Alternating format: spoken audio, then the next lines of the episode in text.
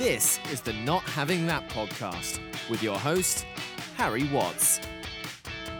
So lie down, relax, and let the sports commence.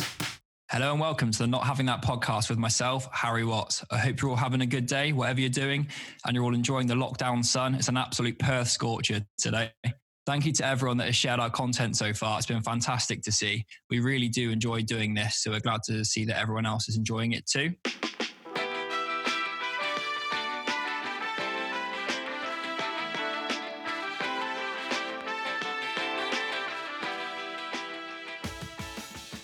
This week's episode, I'm delighted to announce we've got not one, but two guests on the show. Both are very good mates of mine, and for as long as I've known them, they've had a love hate relationship, predominantly revolving around the sport that we'll be discussing today. This week's Not Having That podcast guests are James Wagstaff and Josh Goodwin. Josh, I'll come to you first. How are you doing, mate? I'm good, mate. Thanks for having me on. You looking forward to this? Very much so, yeah. Good stuff. What about you, James? Yeah, mate, it's an uh, absolute pleasure to be on the show. It's uh, it's uh, doing very well at the moment, so it's uh, exciting times. Any of you nervous at all, Josh? Any nerves inside? Yeah, just butterflies, you know. Yeah, it's natural. The opinion that you're giving today, Josh, is this one that you've shared frequently with people in the past at all? Um, I haven't shared it too much, but in the last few years, I probably have talked about it more so. What about you, James?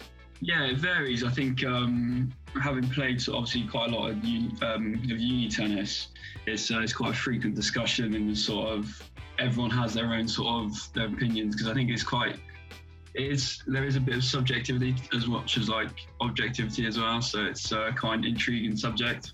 Definitely. So, boys, this is your chance to get it out there. Do you want to tell the not having that podcast listeners what your unpopular opinion is? So, we don't believe that Roger Federer should be considered the outright greatest male tennis player of all time. And I personally believe that it should be Novak Djokovic, and James believes it should be Rafael Nadal. Oh, yeah, that is a that is quite a big one. I'm going to give that probably a seven out of ten on the controversy scale. Many people, myself included, have Federer down as the goat. I mean, some people have gone further to say that he's the greatest like athlete of his generation. Um, but if you look at the stats, it's a lot nearer than what most people would think. So I think yeah, seven out of ten is probably about right. Um, but you'll both have an equal opportunity to persuade me why you're right. So obviously, Josh, you're arguing for Djokovic and James for Nadal. Um, so let's get cracking.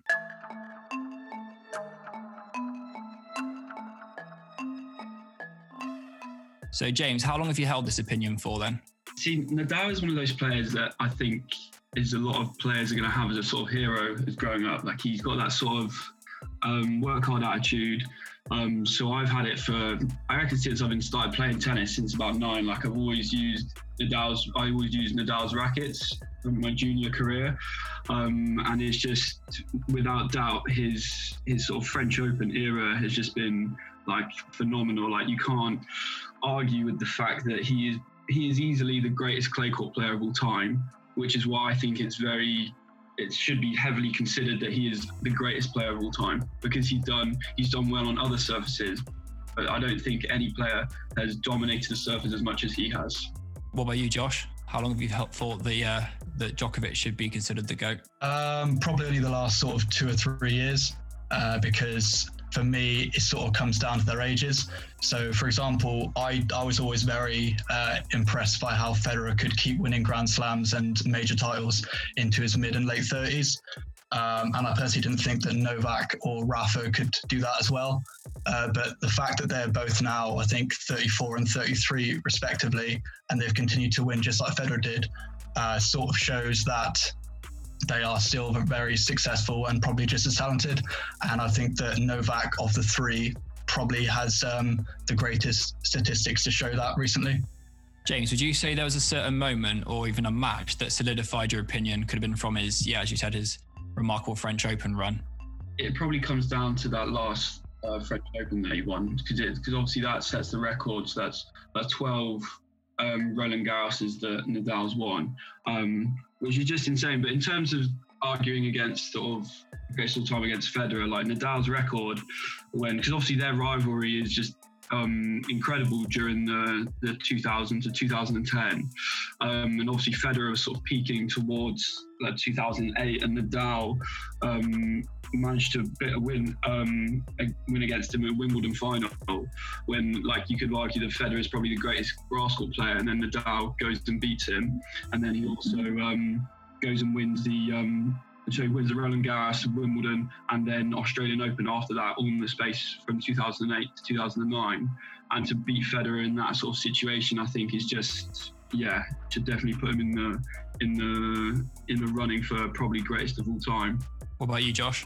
For me, the first the first time I sort of considered Novak to be uh, a bigger force than the other two is probably when he completed the um, like the holding of all four Grand Slams in the between 2015 and 2016.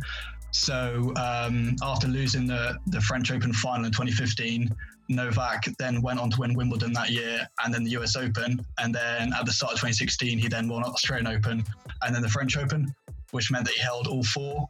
In uh, 2018, when he completed the calendar Masters uh, 1000 slam, which is like um, essentially winning all of the nine major titles, which are like one level below Grand Slam. And the reason why I think that's so impressive and um, has made me believe that he's probably the greatest of all time is because um, all those courts that or all those tournaments that he plays on for those for those um, Masters 1000s are all different surfaces, all all different court speeds, um, and so it just shows that he's the most um, well adapted player and probably the most complete player of the three. Fantastic. Uh, James, you mentioned at uni that you held this discussion quite a lot with people in the tennis club. How many people tended to agree with you that it was Nadal that, well, should be considered the greatest? It varied because a lot of uh, my uni, a lot of people really like um, Djokovic.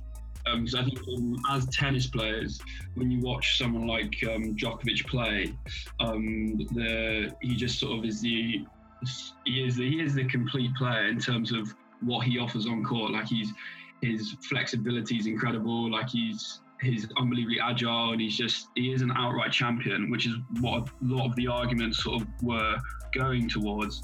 Um, but I think Nadal sort of drops off a little bit because they think he's just like a bit of a one-trick pony with the clay. But then obviously he's still he still won um, every other Grand Slam and has done, and he's got, um, I think it was like 35 um, thousand. He holds a world. He holds a record for the most Masters thousand titles. Yes, 35. And obviously, a lot of them are predominantly on clay. That's still not a, a shabby um, statistic for when you consider so obviously Federer and Djokovic's um, records on Master 1000s as well. What about you, Josh? Um, so I didn't talk about it too much at uni, um, although the conversations that I did have, uh, a, a, lot of people just held the common belief that Federer should be the greatest of all time, um, and that's purely just because he has the most Grand Slam titles. Um, but then I used to always argue that his age is the one main reason why he's got the most Grand Slam titles. He is um, five years older than Nadal and six years older than Djokovic.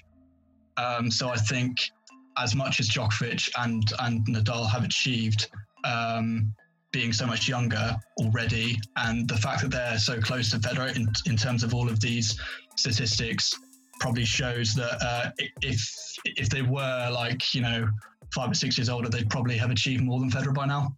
Yeah, I mean, we can't really can't really comment on that for now, but yeah, the way that particularly Djokovic is going, as you're arguing for, it does look like he will overtake Federer in a lot of the records that Federer holds.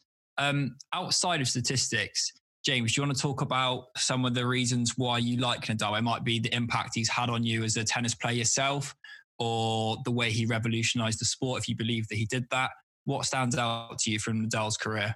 I feel like Nadal's a very sort of wholesome fella. Like he sort of, he's very sort of like chatty. He's, he's quite a humble sort of guy. Like I, I remember an interview, I think after French Open, like he talks about like going to the supermarket and stuff. Like he's a very sort of down to earth type of guy. Like he's a very much like leaves his heart on the court.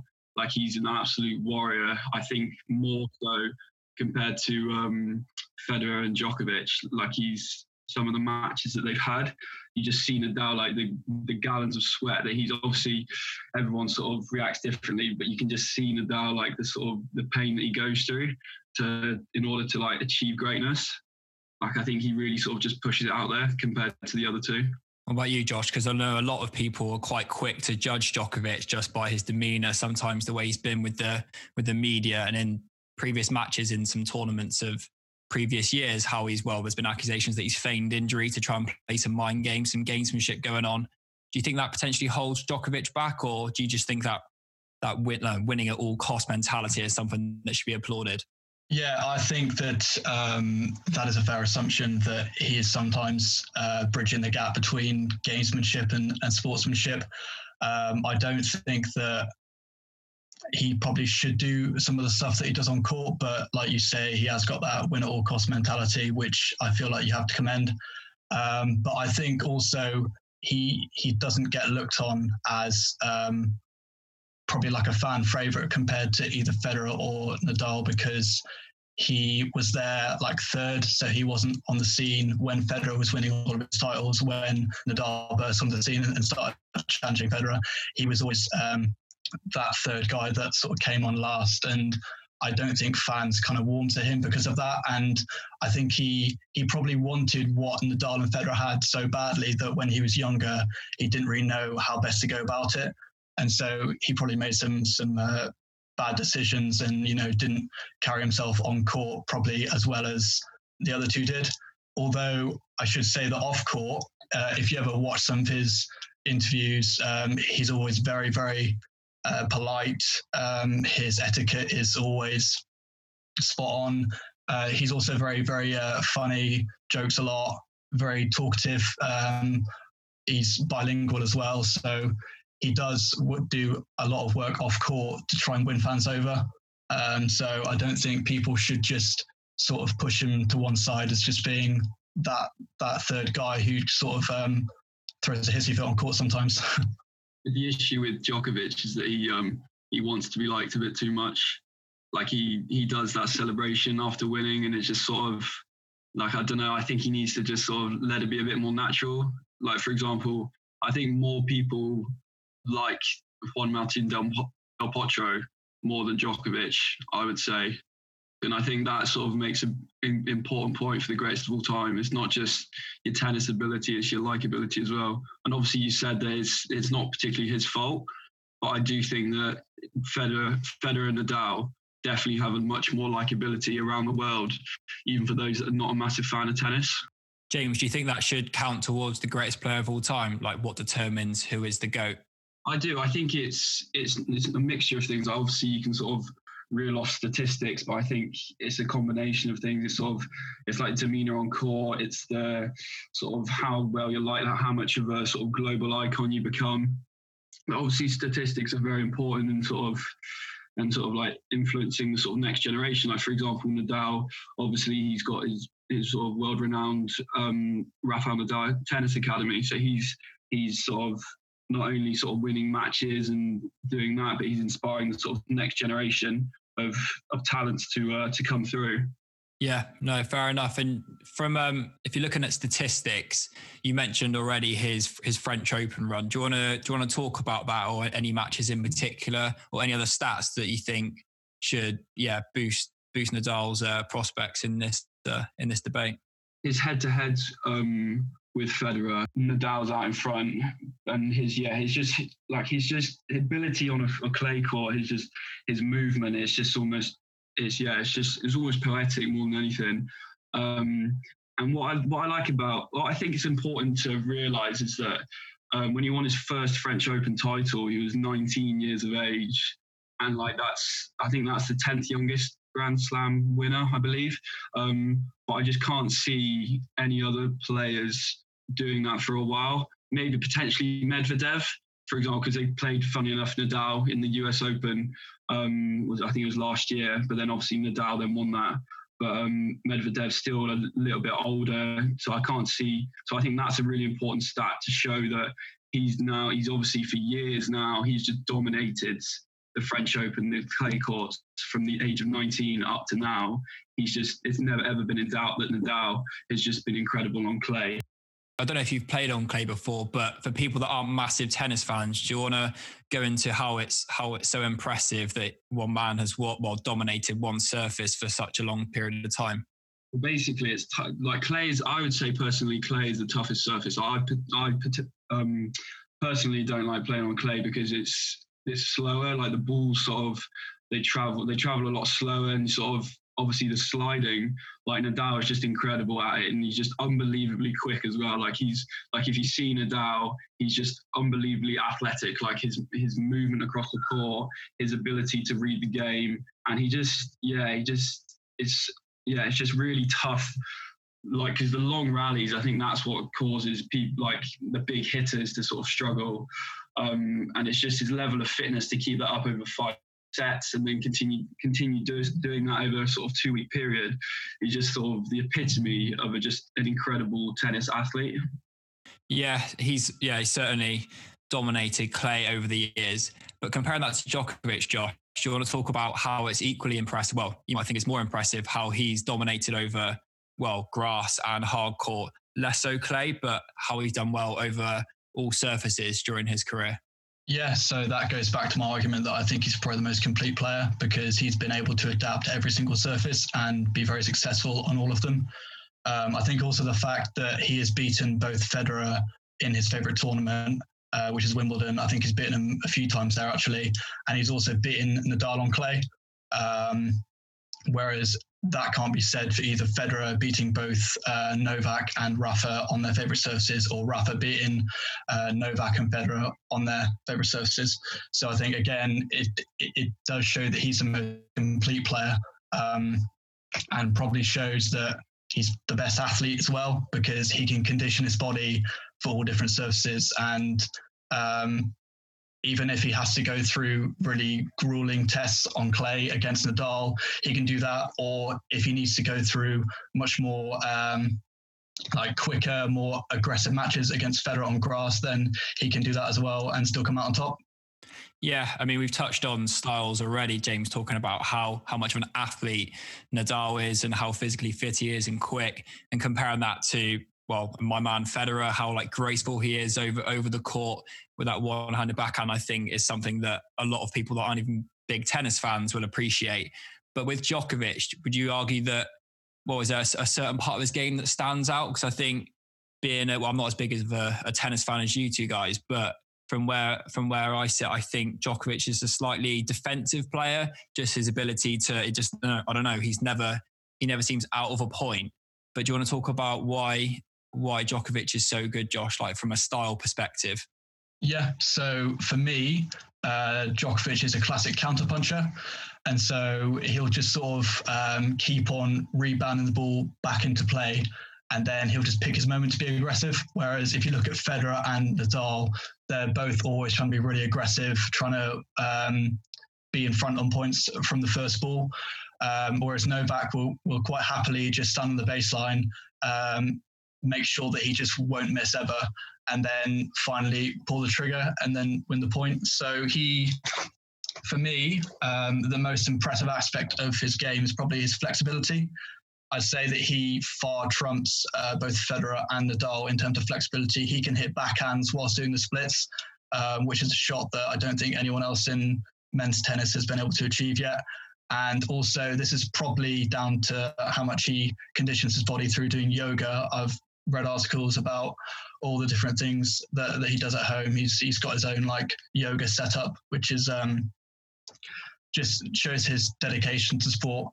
Um, and I feel like because he's able to do this, it's it's made him more successful and probably the most well adapted player on all surfaces. James, do you think do you think that's fair to say that Nadal's quite I know he's quite limited in his approach that he's I know always looking for an offensive shot and same for Federer? It's debatable whether who's got better defense on clay compared to Nadal and Djokovic. Like his his court coverage is incredible, um, but then you've got Nadal who absolutely bullies players with his forehand. Like that's just an unbelievable weapon. Like he he knows that he can sort of he can like do that anytime. Um, and I just can't see him over the next few years. Well, dependent on uh, Corona and stuff. Um, with what happened with um, clay courts, I can't see him losing many more matches. Like I don't think it'll be long before Novak and Nadal pass Fed, um, past uh, yeah Federer in the Grand Slams, which is obviously the most prestigious sort of uh, record you can get as a tennis player. Yeah, definitely. Just to add a point onto that, sorry, Harry, um, is that I will happily admit that Nadal probably has the best defense on a clay court, but I say that Novak's defense uh, across all surfaces is a lot more consistent than either Federer or Nadal's. Yeah, fair enough. Um, with defense, because obviously we're talking about the greatest player of all time. Do you think that defense is something that should be ranked at the very top as an attribute that we should be considering when determining the GOAT? Because I think for a lot of people that are just an average tennis fan that would turn on to watch one of the slams, I think they'll be more impressed by I know an aggressive forehand, an aggressive backhand, an aggressive style of play on the whole what do you think to that, Josh? Um, I think you're probably right. Yeah, people look to players that are more exciting, play more aggressive, fearless tennis. And to that, I'd probably argue that when he needs to, Djokovic does. So, for example, it was in the Wimbledon final just last year. Um, I think Federer had two two championship points on him, 40 15 up. And Novak just basically um, weathered the storm, didn't miss a ball, and then pulled the trigger when he needed to. And so I think that just shows that his mentality, even when faced with uh, extreme pressure like that, is unflappable. Um, James, with Nadal's statistics um, at Roland Garros, his um, obviously his slams are heavily weighted from his from his wins in the French Open.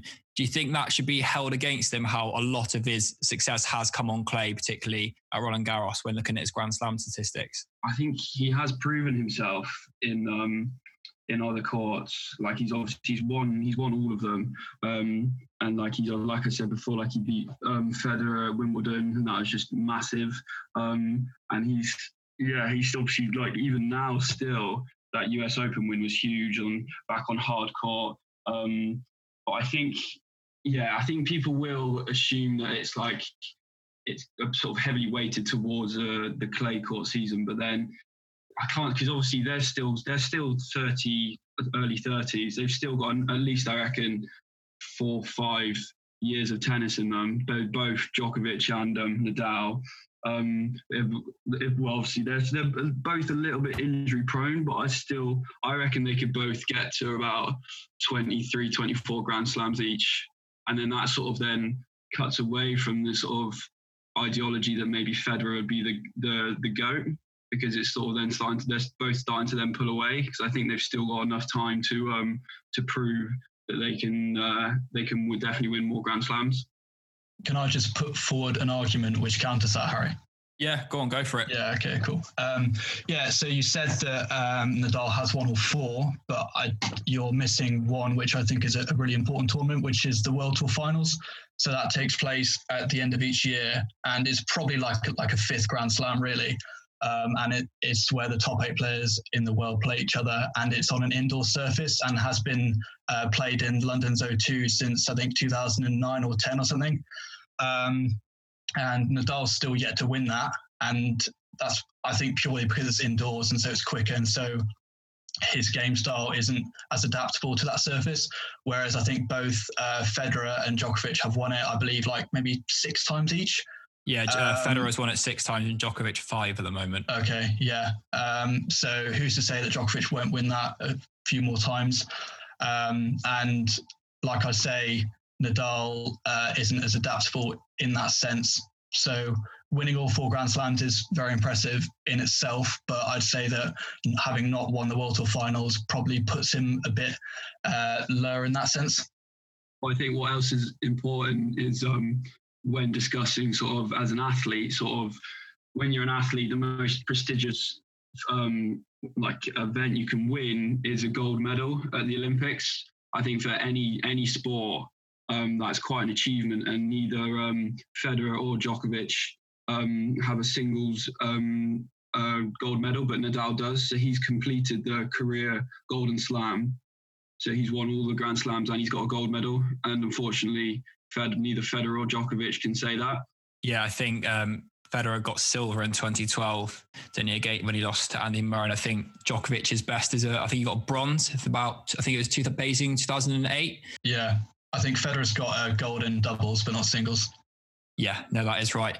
Um, just want to talk about the longevity of Federer's career. I think it was pretty astonishing. I mean, I didn't pay too much attention to the match, uh, the final last year, because it was on, on, at the same time as the Cricket World Cup final. But having watched it back and considering how what Federer was 37 and he took Djokovic to a fifth set tiebreak, well, obviously it was 13 12 in the end. I think that was so impressive in such a physically demanding sport on certain aspects of your legs. You boys will know better than me do you generally think that given their their injury record, Nadal and Djokovic respectively, do you think that they both can realistically produce the sort of performances that Federer is doing at 37? I'll come to you first, James. It is crazy. Like it's just Federer is just unbelievable. Like I just don't know how he does it because you you look at him and if he was just an average man walking down the street, you wouldn't think and go, "Wow, what an what an athlete!" But then like his yeah, he's just his he's just so quick on court, and he's just I don't know how he does it. I don't know what what he does, but he's just yeah, it's incredible at his age to be producing the tennis that he does with sort of effortlessly. Like he's he doesn't look like he's trying that hard, but yet he produces some of the best tennis like I've ever seen and what most people will ever see, which is why I think a lot of people love watching him. But like, because obviously Nadal and Djokovic, they're a lot more physically sort of they physically demand a lot more of themselves on court. Like they're, they're, I just don't know if their bodies can take it. Like I'd love it if they could, but the knees and sort of ankles and other joints over time and as you get older, obviously going to be a lot more susceptible to injuries. What about you, Josh? Uh, obviously, that stat about Federer taking Djokovic that far in that Wimbledon final is very impressive. Although you've got to understand that in the last like two or three or four years, Federer has been trimming his schedule.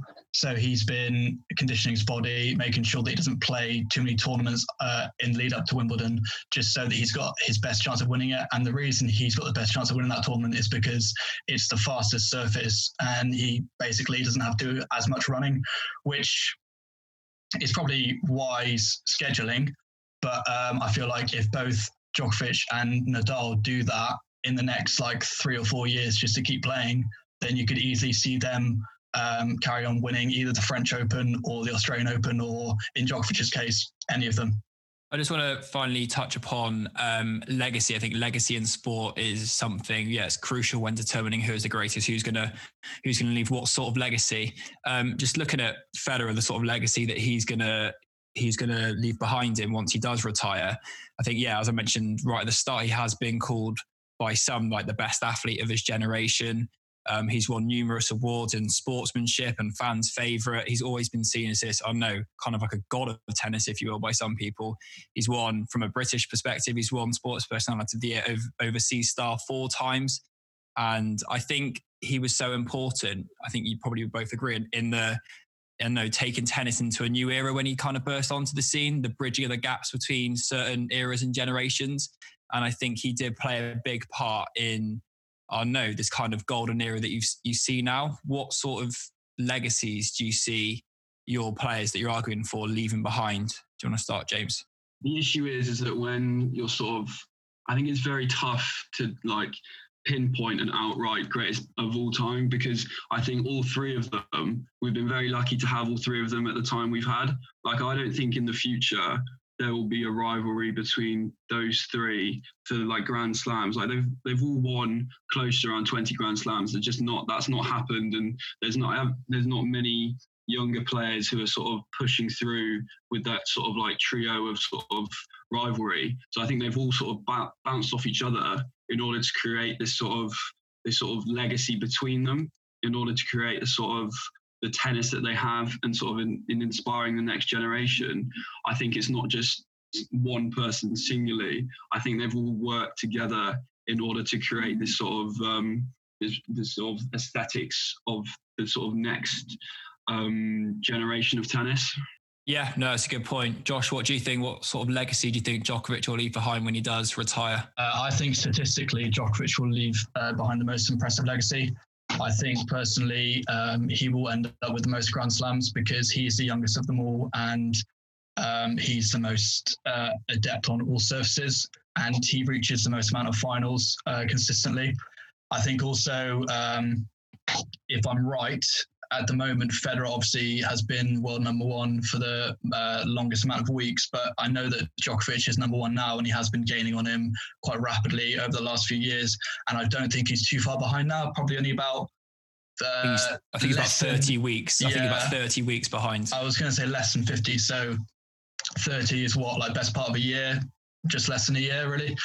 Um, so I think Djokovic could easily remain number one for the next year or two and then overtake him in that regard. And Federer won't be getting back to world number one because he's just not young enough and fit enough to uh, play enough tournaments to get enough points to uh, put himself back up to number one.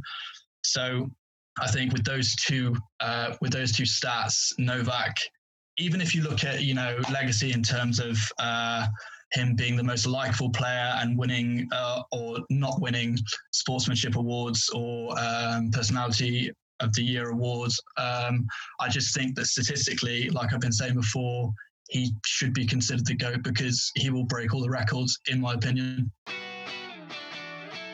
This is the Not Having That podcast. Yes, yeah, I really enjoyed that, fellas. It was a bit different from the usual structure we have here, but it was nice to mix up the dynamic of the show and to, yeah, challenge the status of a highly respected athlete who's kind of seen on a different tier to everyone else, really, by a lot of a lot of sports fans. Um, and yeah, as I mentioned at the start, um, through I know throughout my childhood, and I've kind of carried this opinion um, my whole life. I've always held Federer as the highest. Um, obviously, the numbers well, as Grand Slams kind of back that up, but also just from how graceful he is on court. Um, I've always just, yes, loved Federer and seen him higher. Um, but yeah, you both made some really fantastic points um, throughout. And I think they're both, I think it's a lot closer, this debate, than a lot of people would, um, would say. Um, I'm going to say one of you actually has, has changed, well, yeah, changed my opinion slightly. Uh, Josh, I've seen the light to your um, opinion. Get the I think whilst I really do value um, the aesthetic brilliance of Federer and Nadal, I in other sports as well, I really value an all-rounder and someone that is very adaptable. Um, I really think that's undervalued by a lot of people, which has kind of swayed my opinion in other sports. Um, and I just think that is so I know underappreciated by a lot of fans. And Djokovic doesn't really get the credit that he kind of deserves. I think yeah, while he has come across as a bit of a, don't know, an arrogant so and so in in the past, I think he is changing that. And I think at the end of their careers, personally, I agree. I think Djokovic will be way clear. Well, not yeah, maybe not way clear, but I think he'll be clear of the rest, uh, which is a shame, especially for Nadal. Because I just think I'm not sure his, as you mentioned, James, tennis is really strenuous on certain joints. I just can't see him being as successful in his late 30s as Federer has been and Djokovic will be. But it's been great to have you both on. Josh, did you enjoy yourself, mate? Very much so. Thank you for having me on. Good stuff. What about you, James? Yeah, cheers, H. That was class. Yeah, I mean, I'm sorry I couldn't couldn't please you both, but um, yeah, you both did really well, and um, yeah, it was great to have you both on. Um, what it does mean, Josh, is that you can come back on at a later date if you want to talk about something else in tennis or you want to talk about another sport. I know obviously you're a massive football fan and like the other sports as well, so that is entirely up to you. But for now, um, yeah, it was a great episode. We'll put a well for the first time. Will be a three-way poll out on Twitter to see what the uh, what the fans think. If they're going to go for Federer and Nadal or Djokovic.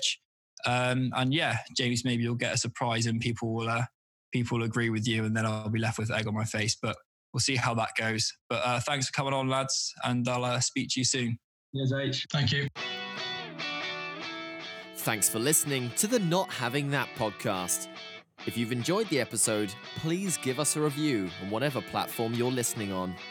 If you'd be interested in featuring on the podcast, email ryan at nothavingthatpod.com or reach us on Twitter at NHTPod with your unpopular opinion. So lie down, relax, and let the sports commence.